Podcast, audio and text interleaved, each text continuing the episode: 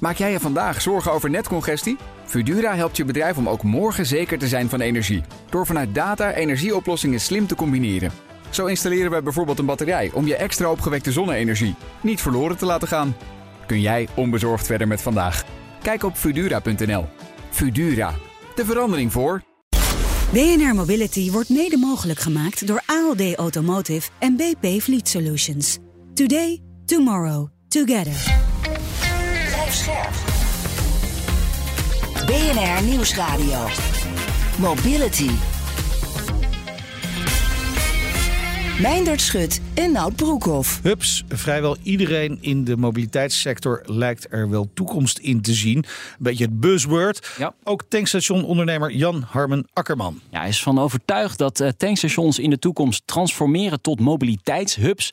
Waar alle vormen van vervoer bij elkaar komen. We gaan hem straks spreken, maar eerst. Voor het eerst is grootschalig onderzoek gedaan naar snelheidsverschillen op fietspaden. In opdracht van het ministerie van Infrastructuur en Waterstaat werden ruim eh, 5000 snelheidsmetingen verricht in grote en middelgrote steden en ook buiten de bebouwde kom. Ja, mooi om een keer te zien wat er nou precies speelt. Eh, het is uitgevoerd door NDC Nederland en het levert toch interessante inzichten op. Zo rijdt bijna 30% van de e-bikes eh, sneller dan 25 km per uur. En in grote steden gebeurt dat vaker dan buiten de bebouwde kom. En uit de metingen blijkt verder dat 75% van de snorfietsers harder dan 25 km per uur gaat. Gemiddeld zelfs 30 km per uur.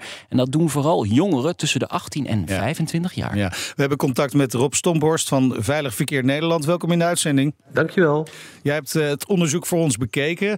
Als Ja. we kijken naar die resultaten, dat zal misschien niemand verbazen, hè, deze uitkomsten. Maar, maar zijn deze resultaten wel waardevol? Eh, ja, die zijn heel waardevol om, eh, om natuurlijk te benutten in, in de manier eh, van, van ja, als, als onderbouwing hoe je zaken moet gaan aanpakken.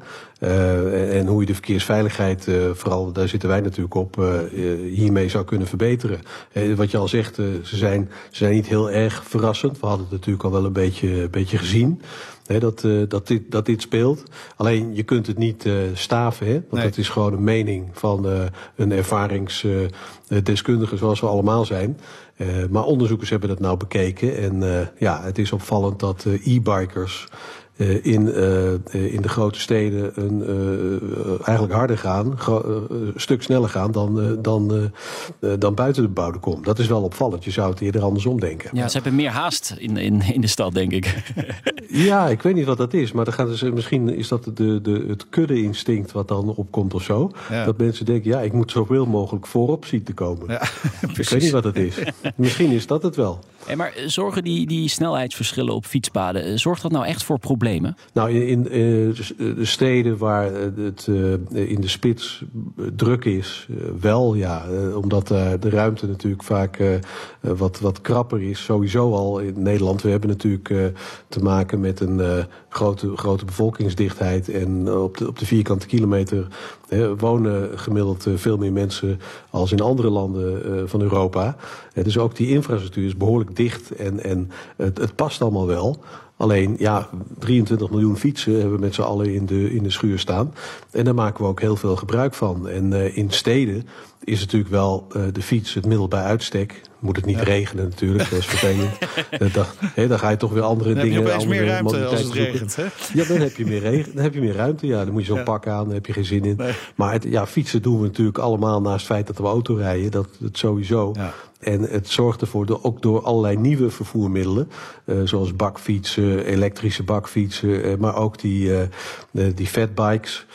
die, dat ook, zijn ook gewoon fietsen. Nou, hoewel ze Ja. eh, eh, soms ook, denk je uit onderzoek lezende, dicht bij eh, een, een, een, scootertje komen. Ja, eh, waar je dan zonder helm op mag rijden Ja, eigenlijk. hè? ja daar, Eh, daar kunnen we het zo nog even over hebben. Maar je zegt ook, hè, in principe is er genoeg ruimte voor al die Ja, fietsen. Maar ja. ja. als je in de stad fietst, dan merk je toch ook wel regelmatig in de spitsmomenten dat die ruimte er eigenlijk helemaal niet is. Nee, klopt. Moeten klopt. we meer Ja. investeren in de infrastructuur in steden voor de tweewieler en misschien wel eh, de driewieler, eh, maar in ieder geval de fiets? Ja, zeker. Ja, de, de, de, de driewieler, dat is ook een goede. Want dat is natuurlijk een prima vervoermiddel voor oudere mensen. Ja, maar dan moet je wel ruimte hebben. Ja. Hè, of mensen die nu in een scootmobiel zitten. Nou, een paar weken geleden kwam er uit het onderzoek... een scootmobiel gevaarste vervoermiddel. Ja, dat, kan, dat kan niet, want het gaat om wie erop zit. En, en die bepaalt of het ge- gevaarlijk is of niet. Alleen dat heeft een andere eh, oorzaak, daar zullen we nou niet op ingaan. Maar eh, er komt steeds meer op dat fietspad. En het is ook een kwestie van rekening houden met elkaar natuurlijk. Hè. En, en, en mensen hebben toch de neiging, dat zie je ook aan autoverkeer... Dat, dat, eh, dat mensen toch altijd, ja, eh, gunnen elkaar lijkt wel net niet die ruimte. Eh, willen er net nog even voor langs. Eh, ritsen bijvoorbeeld, dat lukt ons al helemaal niet. Nou, op dat fietspad zie je eigenlijk hetzelfde. Mensen gaan inhalen, maar blijven dan ook op de linker, aan de linkerkant rijden. Waardoor je er niet door kan in de spits. Nou, dan kan je voor jezelf ook besluiten om op een ander moment te gaan fietsen. Dat kan. Dan is het wat rustiger. Eh, dat heb je ook met de treinen. Het is wat rustiger in de, na de spits. Ja, daluren. Nou, dan kun je met autoverkeer ook. Rij je niet in de spits. Dan ga je erna. Dat rijdt veel prettiger. Dan kun je ook doorrijden. Ja, maar niet iedereen zal zich dat kunnen veroorloven. Want we moeten natuurlijk wel om negen uur op ons werk zijn. Hè? Ja, zo nou, is het ja, wel. Dat is net, Ja. ja. als het om productiewerk gaat, eh, hè, waar, waar gewoon een team afgelost moet worden. Hè, wat, eh, nachtdienst of hè, dus in, meer industrieel werk of wat dan ook. Werk wat je niet thuis kan doen, laat ik het zo zeggen.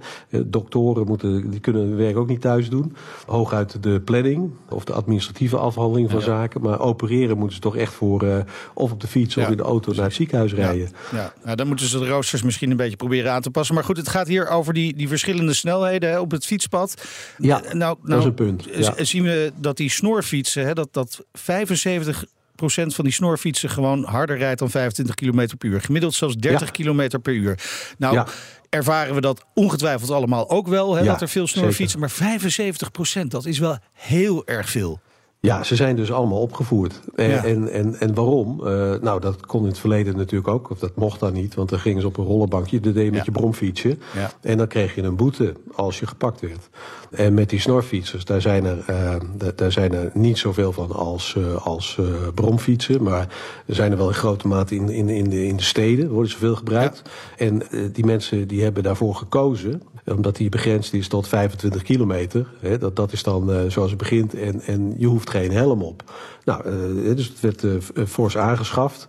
Alleen, ja, er zat ook een, was ook een hele simpele manier van opvoeren zat daarbij. En dat gingen heel veel mensen dus, dus doen, net als vroeger met die brommers. Dat zie je nu ook weer met, met e-bikes gebeuren, datzelfde verhaal. Dat is altijd, mensen gaan, willen altijd net ja, eigenlijk iets hebben wat ze niet hebben. Nou, dat is hier die beperkte snelheid, vinden ze dan. Ja. Dan gaan we zelf opvoeren, dan kunnen we misschien wel 45. En dan hoeven we geen helm op, haha, want we hebben een snorfiets. Ja. Nou, het is eigenlijk heel logisch. Als je kijkt naar, het, eh, ja, naar, naar de gewonden eh, en doden met, met die snorfietsen, dat, dat, dan is een helmplicht is een hele logische. Want je gaat ook nog een keer de rijbaan op. Maar goed, dat is maar in twee plaatsen. Alleen in Amsterdam en Utrecht Ja. is dat verplicht. En als je dit gaat invoeren, want de overheid gaat per 1 januari die helmplicht invoeren, dan moet je dus ook op het fietspad. In de meeste gemeenten rijden de snorfietsen op het fietspad of op, een stukje rijbaan wanneer geen fietspad is. Dan moet je dus een helm op. De motivatie is niet zo hoog om die helm op te zetten natuurlijk, omdat de motivatie om een snorfiets te nemen was... ik hoef geen helm op, daarom koop ik een snorfiets. Nou moet je straks wel een helmpje op, maar het is ook lastig uit te leggen. Dus als je dat nou combineert als overheid met eh, direct ook de verplaatsing van de snorfiets... in heel Nederland naar eh, eh, de rijbaan... Dat je, dan heb je een eenduidige eh, maatregel, heb je ook geen verwarring. En dat kan die makkelijker uitgevoerd worden. Als je het ook nog een keer combineert met 30 kilometer... Dat, dat is de bedoeling om in, in de steden niet de 50 eh, wegen... maar een aantal van die 50 wegen naar 30 te brengen. Als je dat ook nog een keer combineert... dan is het veel beter uit te leggen hè, dan, alleen een helmplicht. Dus je zegt eh, eigenlijk in alle gemeenten moet die snorfiets eh, gewoon eh, de rijbaan op. Dat zou je kunnen doen om de verkeersveiligheid te bevorderen. Als iets verkeersonveilig is en je kunt dat op een simpele manier aanpakken, dan moet je dat doen. Net als turborotondes waar fietsers van alle kanten komen. Ja. Dat is eigenlijk helemaal ongewenst. Dat zou je niet moeten doen, dat moet je niet willen. Even nog naar de e-bike, want de Amsterdamse Fietsersbond eh, pleit voor een maximum snelheid op het fietspad van 20 km Ja. per uur. Ben je daar voorstander van? Nou, dus de constructiesnelheid die zit nou, en dan wordt ook dat hele eh, LEF-kader, zoals het heet, de Light Electric Vehicles, het wettelijke kader eh, van al die nieuwe voertuigjes die op ons afkomen, dat wordt daarin bepaald. De overheid is daarmee bezig met een stuk of twintig partijen die daar allemaal inbreng in hebben. Van Ja, het gaat nog wel heel tot- lang duren. Hè? Dat, dat duurt nog Dat- bijna anderhalf jaar voordat nog- het komt. Ja, daar zijn er al heel lang mee bezig. Maar de, de, de- daar wordt uitgegaan van 25 km per uur. Maar ja, gezien de drukte moet je misschien wel omlaag. Dat zou, dat zou goed kunnen. Moet je misschien naar 20. Want de gemiddelde snelheid van een gewone fiets... Hè, waar mensen, is 16, 17 kilometer. Ja. dat, is, dat is eigenlijk al hard Ja, zat. Maar ik heb een mountainbike, daar rijd ik al makkelijk 22, Ja. 23, 24 op. Ja, en, precies. en dit is Ja, natuurlijk dat is geen niet te elektrische handhaven. ondersteuning. Dus dat wordt heel lastig. Ja, zeker om te Ja. handhaven. Ja, om te handhaven sowieso. Hè, hoe ga je dat doen? Eh, dat, dat, dat Flitsteams. Is, eh, ja, flitsteams. Je kan ze niet op een rollerbank zetten, want dat is daar niet voor. Nee, nee. Hè, eh, dus dat is best lastig, ja. En, eh, maar goed, het is toch vaak ook wel eh, gedrag. Hè, want we weten ook dat 95% van alle verkeersongevallen Ja. ontstaan uit menselijk falen. Dus de, de, de sleutel om het veiliger te maken en de wil om dat te doen, ligt heel erg bij onszelf. En Ja. dat, dat kun je doen door altijd goed vooruit te kijken, eh, je snelheid te doseren. En eh, zorgen dat je rekening houdt met anderen. Daar Ja, gaat het goed. En dus ook op de fiets niet op je smartphone kijken. Bijvoorbeeld. Bijvoorbeeld, dank Rob Stomports van Veilig Verkeer Nederland. En een linkje naar het onderzoek vind je straks op eh, bnr.nl slash mobility. BNR Mobility. Tankstations eh, zijn de mobiliteitshubs van de toekomst. Ja, als, Wellicht. Ja, als het dan Thank You-eigenaar Jan Harmen Akkerman ligt wel. Hij eh, hoopt binnenkort een vergunning te krijgen voor de bouw van zijn eerste hub in eh, Leeuwarden. Welkom, leuk dat je er bent. Dankjewel. Vanuit Leeuwarden. Ja, vanuit het noorden. Ja, ja vanuit het noorden. Prachtig, prachtige omgeving. Je hebt 36 onbemande tankstations daar. Bent ook oprichter van MoveU. Eh, Een bedrijf dat zich echt specifiek richt op technologie voor tankstations. Yes, ja, ons verhaal is eh, een, een jaar of zes en een half, zeven geleden in de brandstof begonnen. Ja, Bij toeval eigenlijk met één locatie. Lekker olie door, olie door de aderen. ja, nou ja, vanuit het verleden niet, maar eh, eh, bij toeval in beland. Ja, Ehm, eh, eh, en, en wij hebben een oorsprong vanuit de IT. oké. En zijn ehm, eh, een eigen aanpak, een platformgerichte aanpak gaan ontwikkelen in brandstofland. Ja. En leveren die technologie Maar wat is dat dan voor technologie? Je kunt ons zien als een beetje als een, een modern mobiliteitsplatform, digitaal Ja. georiënteerd. Ja. Dus wij geloven erin dat we de komende jaren ehm, een behoorlijke opgave qua verduurzaming zullen krijgen. Ja. Eh, dat we daar eigenlijk de automobilist in bij de hand zullen moeten nemen om te zorgen dat we die laten verduurzamen. Ehm, en de, de reiziger kan bij ons niet alleen tanken, maar ook laden. Eh, die kan parkeren via onze infrastructuur. Ah, Maar ook gebruik maken van deelvervoer of het openbaar vervoer. Ja, en dat levert heel veel data op. En met die data kun je van alles. Jij eh, hebt het idee om die tankstations om te gaan bouwen tot, tot hubs. Niet allemaal, maar wel een paar. Waar komt dat idee dan vandaan? Nee, ja, wij geloven er uiteindelijk in dat, dat als je naar de Nederlandse markt kijkt, dat plaatsbepaling voor de tankstations steeds belangrijker wordt. Zeker wanneer een fossiele stroom eh, de komende jaren eh, langzaamaan afgebouwd zal gaan worden. Ehm, en vervangen zal worden door biofuels, door EV, door waterstof. Ja, Ehm, en als je dan vanuit plaatsbepaling redeneert en je gelooft er ook in dat mensen meer multimodaal gaan reizen, dus aan de randen van steden sneller zullen switchen Ja. tussen de auto en een last mile vervoersmiddel. ehm, ja, dan, dan komt daar eigenlijk die visie vandaan. Van, Ja. Maar geloof is mooi, hè? Dat, dat je ergens in gelooft. Maar eh, wordt het ook ondersteund door bijvoorbeeld onderzoek, door data? Eh, ja, wij werken met volledige data georiënteerde modellen. Dus wat wij eigenlijk doen is wij kijken niet alleen naar het automobielverkeer, hè, waar we zelf heel veel data over hebben. Eh, maar we kijken juist ook heel erg naar de OV-infrastructuur en het OV-verkeer. En als je eh, die lagen over elkaar heen legt, gek genoeg, eh, gebeurt dat ons inziens wel eens wat te weinig. Ja. Maar als je die lagen over elkaar heen legt, zoals jullie zelf ook hebben gezien. En dan zie je eigenlijk dat je hele duidelijke clusterlocaties krijgt. waar die reisbewegingen in knooppuntvorm eigenlijk bij elkaar komen. Ja, een soort Ja. hotspots. Ja, Een en, soort hotspots. ja, en daar maak je dus die mobiliteitshub. En daar toch? maak je Ja, mobiliteitshubs, ja. Hoe gaat dat dan er dan uitzien? Neem ons even mee. Ja, nou ja, wij zeggen altijd: het wordt zeker niet zomaar een betonnen hok. Nee, wij geloven. wij, Want daar wij, hebben we er wel genoeg van. wij, ja, wij, geloven, wij geloven er juist in dat als je op zo'n locatie de reiziger heel erg wilt kunnen laten switchen van modaliteit, Ja. dan moet je het eigenlijk eh, zien als een, een, een, een PNR, eh, maar ook een locatie waar je een, eh, eh, een laden, tanken, parkeren, eh, alle autogerelateerde voorzieningen bij elkaar hebt op één knooppunt. Ehm, maar waar we ook de Bison-data bijvoorbeeld en het, de OV-reizigersdata geïntegreerd hebben. Dus je, eh, op de afbeeldingen die je hebt gezien, dan zie je boven eh, de, de shop die je eigenlijk hebt op die locatie een hele grote LED-wall. En dan zie je live de transpondertijden van de busmaatschappij ehm, die over deze locatie heen rijdt. Dus op het moment dat jij staat te tanken, dan zie je staan van over 7, 8 of 7, 6, 5, 4 seconden vertre- vertrekt de sneldienst naar Heerenveen. Maar goed, jij bent ondernemer, je hebt tankstations. Dan moet je ook nog zorgen dat die bussen of die treinen of die trams ook daar via die hub komen. Exact. En dat is, dat, is, dat is een lobby. En dat is een. een, eh, eh, je, je zou bijna kunnen zeggen een evangelie om dat op gang te krijgen. Ja, hoe lang ben je daar al mee bezig? Ja. Nou ja, het het begint vanuit een geloof. En wij geloven Ja. werkelijk dat, dat, dat mensen ehm, eh, binnenstedelijke eh, reizen anders moeten gaan doen. Dus dan zullen ze ook die switch moeten maken. En wij geloven in een systeem waarin je enerzijds de Maas-infrastructuur of digitale infrastructuur hebt. Een laag met de modaliteiten, dus de bussen, de treins en de auto's. Maar ook een laag met infrastructuur. En met die tankstations zijn we natuurlijk in die infrastructuurlaag actief. En als je dan tien jaar vooruit kijkt, wil je vanuit toegevoegde waarde daar op die goede plek zitten. Ja. Ja. Ehm, en die dingen op die manier bij elkaar brengen. Maar wil de gemeente dat ook? Ja, de gemeentes willen dat een stuk voor stuk allemaal heel graag. Ehm, maar dan hebben we ook gelijk een hele grote uitdaging. Omdat natuurlijk eh, op het moment dat wij ons bij een gemeente melden. En we zeggen, goh, wij hebben ideeën over wijkhubs, eh, een cityhub. Ehm, en we zien daar ook wel mogelijkheden voor. Dan begint vaak ook eh, de vraag van, oh jee, hoe pakken we dat dan aan? Ja, Ja. Ehm, en moet je daarvoor niet bij een provincie zijn? Of moeten wij dat als gemeente regelen? ja. en dat, dat zal met een, met een city hub. Ik neem aan dat die dan in principe aan de rand van de steden komen. En die kan binnenstedelijk of komen. kan ook bij, en- bij en een treinstation natuurlijk, Ja. bijvoorbeeld. Dat kan ook een city hub zijn. Echt op knooppunten. Ja, op, echt op knooppunten. Dan, dan kun je inderdaad met meerdere overheden te maken hebben. Exact. Dat en dan kan. maakt het lastig. Ja, wij hebben soms met de gemeente, soms met eh, provincies, maar ook nog wel eens met Rijkswaterstaat. Dus uiteindelijk al die chemia bij elkaar maakt het een hele uitdaging. Ja, Klopt. en ze willen het allemaal. Ja. Maar ze willen allemaal ook hun eigen ei erover leggen, kan ik me voorstellen. Iedereen wil graag een beetje regie houden. Ja, Ja. klopt. Ja. Ja.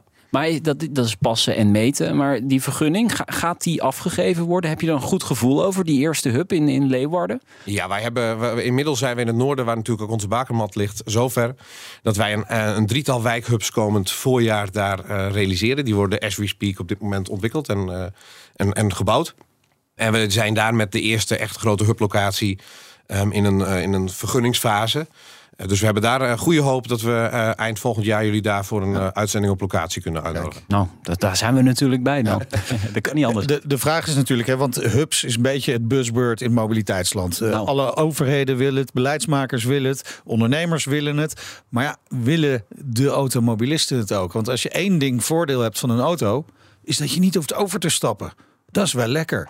Klopt. Ja, En toch geloven wij erin dat uiteindelijk eh, je als reiziger er een bepaald voordeel bij kunt hebben. ja. Maar vooral ook dat, dat je erin gestuurd kunt worden. En wij zeggen altijd, we kunnen technisch zoveel bouwen als we willen. Ja. Maar de komende tien jaar wordt de grootste uitdaging voor ons allemaal de gedragsverandering van, Ja. van ons als mensen. Ja, maar hoe, hoe verander je dat gedrag dan? Want dan moet het dus voordelig zijn voor die gebruiker. Hè? Die moet bijvoorbeeld kunnen zien, ah, als ik via die hub van jou ga, dan, dan eh, parkeer ik daar mijn auto, pak ik daar, zeg maar even een elektrische step. Mag nu nog niet, maar tegen die tijd wellicht wel. En dan ben ik gewoon sneller op mijn plaats van bestemming dan als ik dat niet doe. Ja, Is- en het hoeft dat- niet alleen snelheid te zijn. Hè? Oké. Het begint bij het feit dat wij via onze digitale laag eigenlijk onze klanten, en dat zijn vaak de werkgevers of de MKB'ers, inzage geven in hun CO2-uitstoot Oké. voor het reizen van hun medewerkers. En dat betekent ook dat als die werkgevers die medewerkers stimuleren om dat laatste stukje binnenstedelijk vervoer op een andere manier af te Ja, leggen, ja. dat die CO2-uitstoot voor die werkgevers zakt en verlaagt. Ja, want de CO2-uitstoot van een, van een auto met een verbrandingsmotor is in de stad eigenlijk veel hoger dan op de snelweg. Yes, wij doen, al, Ja. wij, doen, wij, wij doen al jaren samen met de Rijksuniversiteit Groningen veel wetenschappelijk onderzoek Ja. hè, naar, naar die reizigersbewegingen. En ehm, als jij een beetje een moderne ehm, eh, hybride wagen rijdt of een, een dan kun je moderne naar auto. elektrisch natuurlijk Ja. overstappen. Ja. Ja, maar sowieso eigenlijk iedere moderne, modernere auto heeft op, op de snelweg... kun je zeggen, hij zou nog prima duurzaam kunnen zijn. Ja, ja. Alleen op het moment dat jij eh, aan de rand van de stad de file inrijdt... dan zakt zelfs de meest moderne eh, auto ja, naar een verbruik... ja, ja. eh, wat enorm hoog ligt. Ja. Eh, en dat zijn ook de meest vervuilende kilometers... die je eigenlijk uit die reis zou moeten elimineren. Ja, maar daar ben ik persoonlijk niet zo mee bezig. Maar mijn werkgever dus misschien wel. Dus jij gaat met samenwerken met het bedrijfsleven om dit op grotere schaal op te pakken dan? Ja, wat wij, vanaf 1 juli volgend jaar komt de verplichting eraan hè, om die CO2-uitstoot te registreren, Mhm, ja. vooral, je, vooral je medewerkers. Klopt. En ehm, eh, wij geven eh, die werkgevers digitale mogelijkheid om dat ook te trekken en om dat te registreren. Maar we kunnen ze vervolgens ook de mogelijkheid geven om via die hublocaties hun medewerkers te sturen om duurzamer die binnenstad in te reizen. Ja. En, eh, en dan zou je dat kunnen doen door mensen daar eh, een, een, een prikkel voor te geven. Te kunnen sparen bijvoorbeeld voor, eh, eh, voor, een, voor een leuk extraatje. Leuk cadeautje. Eh, een ja. leuk cadeautje. Ja. Ja, maar in ieder geval begint het om daar die gedragsverandering met elkaar op gang te brengen. ja, daar zijn wij Nederlanders natuurlijk wel gevoelig voor, hè, Meijnert? Cadeautjes. Ja, zeker. Sparen. zeker. Sparen. Ja, ja, sparen, dat is altijd Als er maar goede rente op zit. Het probleem is wel, deelmobiliteit zit een beetje in het verdomhoekje. Zeker de laatste eh, maanden. Aanbieders trekken zich massaal terug uit gemeenten... omdat, ze, omdat het niet rendabel genoeg eh, te krijgen is. Hoe kijk jij daar dan naar? Want dat is wel een onderdeel van jouw hub straks. Zeker. Nou ja, kijk, uiteindelijk geloven wij dat er in, in de markt ook nog een stukje wensdenken zit, hè, wat er net al aangegeven werd. En dat je altijd wel zult moeten kijken naar hoe kun je vanuit een, een exploitatiemodel zoiets ook mogelijk maken. Ja. En dat betekent ook dat als je naar die wijken kijkt waar we met die wijkhubs werken, die altijd aansluiten op een cityhub. En uiteindelijk die cityhub eigenlijk de grote drijver is achter het in, in stand houden van het stelsel. En wij geloven echt in een stelsel van infrastructuur. eh, Waar je die zaken bij elkaar brengt. Maar zou het niet straks kunnen zijn dat het op papier er fantastisch uitziet... en dat het helemaal moet kloppen... maar dat het in de praktijk toch net niet helemaal zo werkt? Nee, er zit natuurlijk altijd een risico van de pionier in, hè? Ja. Ja. Ja. Ja, maar dus- dat nemen we bewust. Dus Ja. groot leervermogen is wel belangrijk in deze. Eh, eh, zeker, maar wij geloven ook, en dat hebben we de afgelopen jaren denk ik eh, aangetoond, dat je eh, het wel in de praktijk moet Ja, doen. Hè? ja. Je kunt heel lang met elkaar blijven praten over hubs. Ja. Ehm, maar wij menen dat we een, een model hebben gevonden waarmee we zeggen laten we het nu gewoon gaan doen. En dat begint dus met zo'n city hub hè, aan, de, aan de rand van de, van de stad. Waarbij je dus de mensen die komen werken, bijvoorbeeld op bezoek komen in de stad, daar hun auto bijvoorbeeld neer, neerzetten. En dan vervolgens op een duurzame manier de stad ingaan. Eh, maar je hebt het ook over wijkhubs. Die liggen per definitie dus in een wijk in de stad. Wat is daar het nut van dan? Nou ja, wij geloven uiteindelijk in, in, in, in zoals ik je aangaf, een stelsel. Dus die digitale laag, die asset laag. Eh, en je zult modaliteiten moeten clusteren. En dat zie je ook wel een klein beetje in, in, in de deelmobiliteit, infrastructuur. Wij geloven erin dat overheden een uitdaging hebben met die scooters die overal en nergens Ja, staan. precies. Dat ze hem niet in de, in, de, in de sloot gooien, maar netjes in een wijkhub neerzetten. Exact. Dat Ja, zoiets. en dat is letterlijk, hè? Dat gebeurt ja, gewoon ja, letterlijk. Heel letterlijk. Ja, Dus op het moment dat je een wijkhub als, als, als overheid faciliteert, Ja. eh, waar je een geofence-zone omheen legt, Ja. dan creëer je niet alleen voor die deelmodaliteit aanbiedersbeheersbaarheid, maar ook voor jezelf als overheid en voor de bewoners in het gebied. Ehm, en doordat je daar de digitale voorzieningen hebt, de reistijdeninformatie hebt, maak je het daar ook heel eenvoudig om die switch een gebruik van infrastructuur te maken. Ja, nu ben je niet de enige die hiermee bezig is. Ook andere tankstationbedrijven zijn ermee bezig. Shell bijvoorbeeld heeft dat al aangekondigd. Gaat samenwerken met GoSharing. Zie je nou dat als eh, hoe meer zielen, hoe meer vreugd? Of is dat ook wel concurrentie dan? Nou ja, wij, wij, wij, wij, wij zijn natuurlijk al een aantal jaar actief in, in de wereld van Maas en in de wereld van, Ja. van, van deze infrastructuur. En wij geloven erin dat het geen ecosysteem is, maar een ecosysteem. dus dat dingen alleen kunnen samenwerken als je met elkaar de modaliteiten, de infrastructuur aan elkaar vastknoopt. Ja, die zitten op een tegeltje. Ja.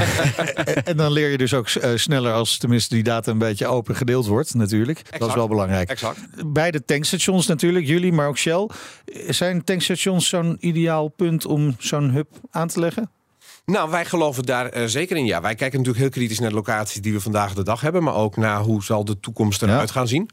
Eh, en, en als je dan nu naar Nederland kijkt met 3800 economisch actieve tankstations, Ja. Ehm, dan, dan wordt, ja, dat is veel inderdaad, maar dan wordt de locatie wordt natuurlijk de komende jaren alleen maar relevanter. Zeker wanneer eh, een plas krimpt. Ja. En die tankstations zitten van oudsher vaak al op echte verkeersknooppunten. ja. En, eh, dus, dus daar zijn we mee bezig. Breng Nou die ja. structuren er bij elkaar. Dat eerste verkeersknooppunt, eh, wat een eh, cityhub gaat worden, dat zal dus ergens, wanneer is het, volgend jaar klaar zijn? Als het aan ons ligt eind volgend jaar, eh, Eind volgend jaar. ben je van harte welkom. Ja, we krijgen de uitnodiging. Hebben we Ja, net gehoord. precies. En dan de eerste wijkhub? De eerste wijkhub nog veel eerder. Die Oh, ja. komen eh, volgend voorjaar komen de eerste drie eh, wijkhubs worden in dezelfde regio. Maar wij gaan voor de City Hubs. Ja, vind ik ook. dus makkelijker bereikbaar ook voor ons. Succes en eh, hartelijk dank Jan Harmen Akkerman van eh, Thank You en Move You, de oprichter daarvan. Dit was BNR Mobility. Terugluisteren kan via de site, de app, Apple Podcast, Spotify of elk ander platform. Ja, vergeet je dan vooral niet te abonneren. Heb je nieuws of andere verhalen voor ons? Dat kan via de mail mobility.bnr.nl. Ik ben Meijnerd Schut. Ik ben Oud Broekhoff. Tot volgende week. Doei. BNR Mobility wordt mede mogelijk gemaakt door BP Fleet Solutions en ALD Automotive. ALD Automotive. Ready to move you. Maak jij je vandaag zorgen over netcongestie? Fudura helpt je bedrijf om ook morgen zeker te zijn van energie. Door vanuit data energieoplossingen slim te combineren. Zo installeren wij bijvoorbeeld een batterij om je extra opgewekte zonne-energie niet verloren te laten gaan. Kun jij onbezorgd verder met vandaag? Kijk op Fudura.nl. Fudura, de verandering voor.